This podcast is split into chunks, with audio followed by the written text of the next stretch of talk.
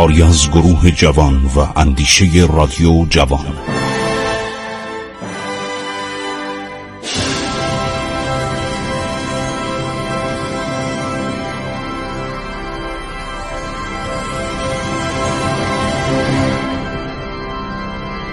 بسم الله الرحمن الرحیم.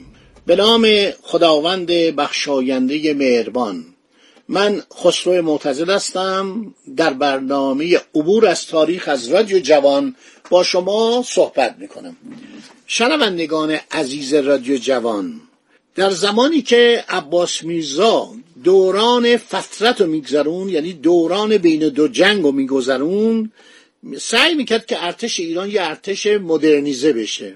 اینطور نباشه که ارتش مثلا در فصل زمستان بگن ما می‌خوایم بریم سر زندگی خودمون. ارتش باید دائمی باشه. حالا عباس میرزا خدا بیامرز اومده عرض شود که اردوی تشکیل داده. کاپتان لیندسی حالا شده لیندسی دیگه lieutenant نیست یعنی شده سروان. اردوگاه ولیت شامل خیمه های عرض شود که کوچک برای نفرات یک لشکر پیاده نظام. یک ردیف خیمه های افسران انگلیسی سرانجام یک کلافرنگی بزرگ شامل دیوانخانه بود که از نظم و انضباط زیادی برخوردار بود اینا رو همه رو خارجی ها نوشتن ها.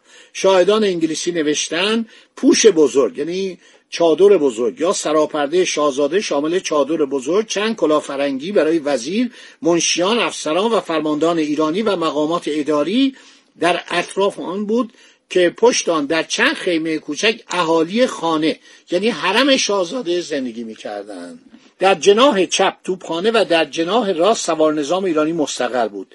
توپچی های سوار بر اسب ایرانی با پوشاک اروپایی صورت تراشیده. سلاح و تجهیزات و وسایل انگلیسی چکمه پوش و مهمیزدار ظاهر آراسته داشتند.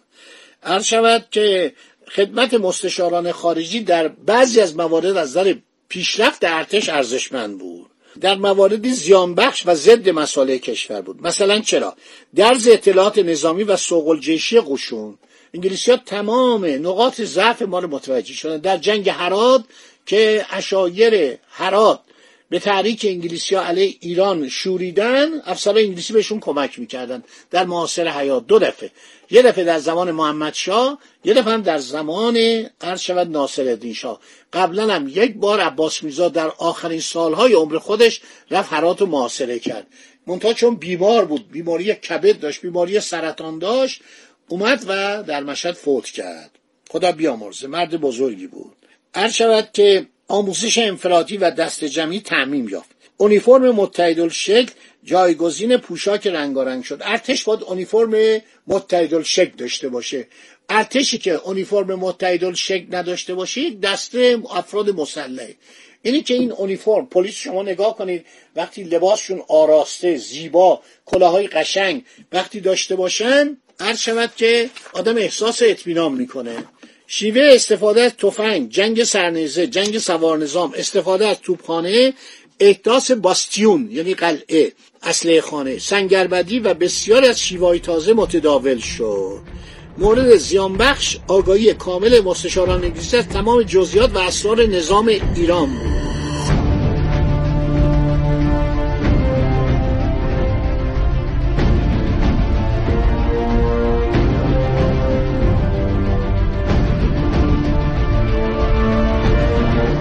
فریگانگ من می‌خوام اشاره بکنم به یک شخصی به نام فریگانگ که اومده به ایران و عرض شود که حالا روسا بعد از این جریان قرارداد گلستان همش می‌خوان برن به طرف جبهه اروپا. چون ناپلئون رفته شکست خورده ناپلئون نمی‌تونست تصور کنه روسیه چقدر بزرگه.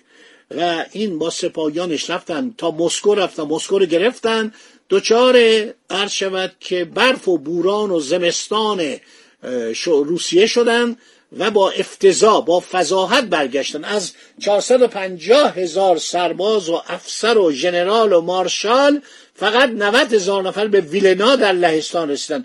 لهستان متحد فرانسه بود. خب یک روسی آلمانی تبار به نام ویلهلم فون فریگانگ در سالهای 1811 دوازده به تبریز سفر می‌کنه. دولت روسیه به این روسیه آلمانی تبار معمولیت میده با مقامات ایرانی به مذاکراتی پیرامون گسترش روابط دوستانه بپردازد. وی در نامه های خود به سن پترزبورگ از کار و خدمات افسران انگلیسی تعریف می‌کنه. منتها میافزاید که حتی با این کمکام ایران هرگز نخواهد توانست در جنگ علیه روسیه موفق شود. وی در ایران در مسیر تفلیس به تبریز به چشم دید که تحت فرماندهی حسین قلی خان سردار هشت هزار سوار نظام و شش هزار سرباز پیاده نظام به وسیله مستشاران انگلیسی آموزش دیدند. این قوای دوم کاملا تعلیم دیده به وسیله افسران انگلیسی بودند. دوازده اراده توپ هنگ توپخانه سوار نظام تحت فرمانده کاپیتان لیندسی در نخچوان مستقر بودند. فریگانگ پیاده نظام تشکیل شده به وسیله خان محلی را بیاهمیت دانست. نوشت شلیک یک گلوله توپ قسمت اعظم این پیاده نظام را پراکنده و متواری می کنند. روسا از نفوذ افزاینده انگلیسی ها در ایران رضایت نداشتند. اینا در گرجستان پیروزی به دست آورده بودند در قفقاز پیروزی به دست آورده بودند. حالا برنامه‌ای برای عرس هم داشتن می‌خواستن آن سوی عرس رو ملحق کنن به امپراتوری روسیه. فریگانگ طی مدت اقامت در ایران با چشم و گوش باز به اطراف نگریسته نکات مهم اصل تحولات نظامی جدید در ایران را به ذهن میسپرد و یادداشت می‌کرد. یادداشتهای فریگانگ زیر عنوان نامه ها خیلی زود در سال 1817 در شهر هامبورگ آلمان به چاپ نمی رسید کلنل پیکوت قسمت از کتاب فریگانگو در کتاب خودش آورده. تاریخ سری ارتش ایران.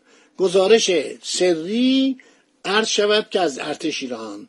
Secret Report from Iran Army Colonel Picot تا زمان رضاشاه در قید حیات بود و خیلی مطالبش جالبه. یه پیکوتی ما داشتیم مهماندار رضاشاه در جزیره موریس بود و عرض شود که ژانس بود. من فکر کنم این پسر این بوده برادر این بوده. این خانواده پیکوت با ایرانیا خیلی قاطی یعنی اطلاعات زیادی از ایران دارن.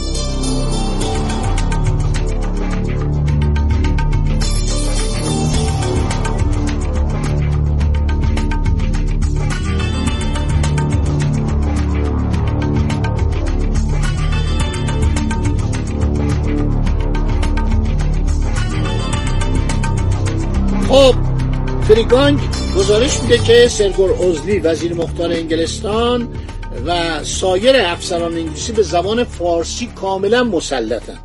همه انگلیسی های ساکن تبریز به خوبی به فارسی صحبت می‌کردن.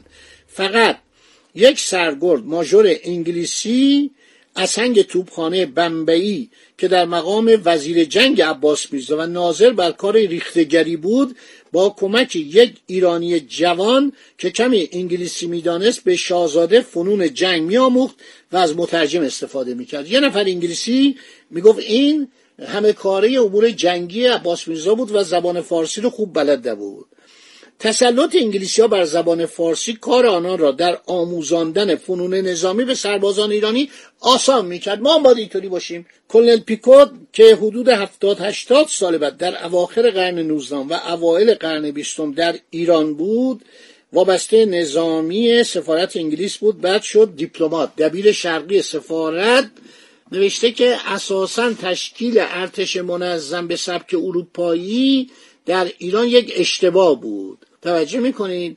میگه ژنرال یرملوف فرمانده سابق کل قوای روسیه در گرجستان به سال 1808 وقتی شنید عباس میرزا تصمیم به تاسیس یک ارتش منظم گرفته غرق شادی شد. گفت اکنون روسیه می‌تواند ایرانیا را شکست بده. چون قبلا ایرانیا هرگز دست به چنین کاری نمی‌زدند. این موضوع رو کلل استوردوارد از دهان کند هروزنوف در اودسا شنید که آن را تعیین کرد. گفت کندورزنوف گفت که در نبردهای مربوط به سالهای 1802 1803 علیه ایران سربازی وجود نداشت سرباز پیاده نظام. سوار نظام نامنظم ایران بود که آنقدر فعال و باهوش بودن که روسها مدام در تمام نقاط مورد تاخت و تازشان قرار می گرفتن. حتی نمی توانستن از اردوگاهشان جنب بخورند. یک روز صبح که در ایروان گرفتار بودن ناگهان خود را در معاصره فتلیشا و قوایش یافتند آقا محمد خان با 60 هزار سوار که 1500 نفر گرجی بودن در ظرف 15 سال از تهران میره به تفلیس. اصلا دهن روسا باز میمونه. روسا می‌گفتن ارتش چریکی و غیر منظم ایران بهتر از ارتش منظمه. نظر اینا بود. گفتن این سوار نظام ایران خیلی خطرناکه. سوار نظام پارتی رو به یاد بیاره. پارتیزان. پارتیزان یعنی چی؟ یعنی سوار نظامی که یا ارتشی که مثل پارتهای اشکانی میجنگه. شما باور نمی‌کنید. پارتیزان از پارت اومده. سربازانی که همش سوار نظام بودن بیچاره می‌کردن لژیونرهای رومی رو که پیاده بودن. اینا وقتی حرکت می‌کردن این توده عظیم سوار نظام خیلی هم تاکتیکای قشنگی داشتن. یک دفعه فرار می‌کردن.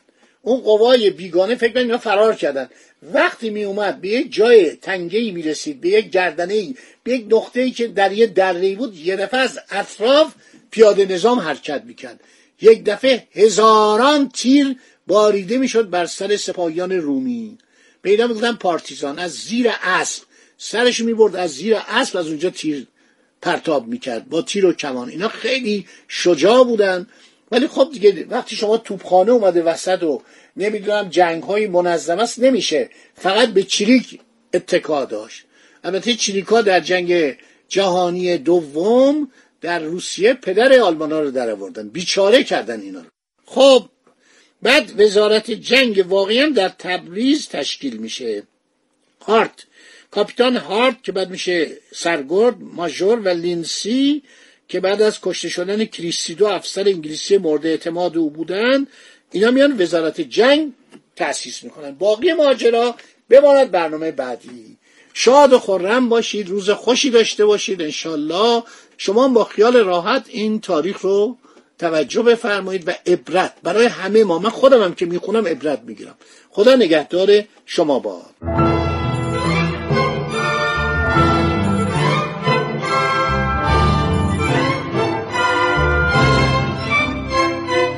عبور از تاریخ.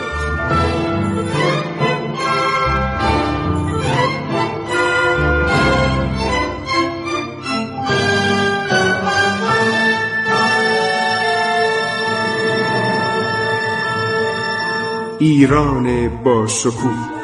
سرگذشت ایران ما به روایت خسرو معتزه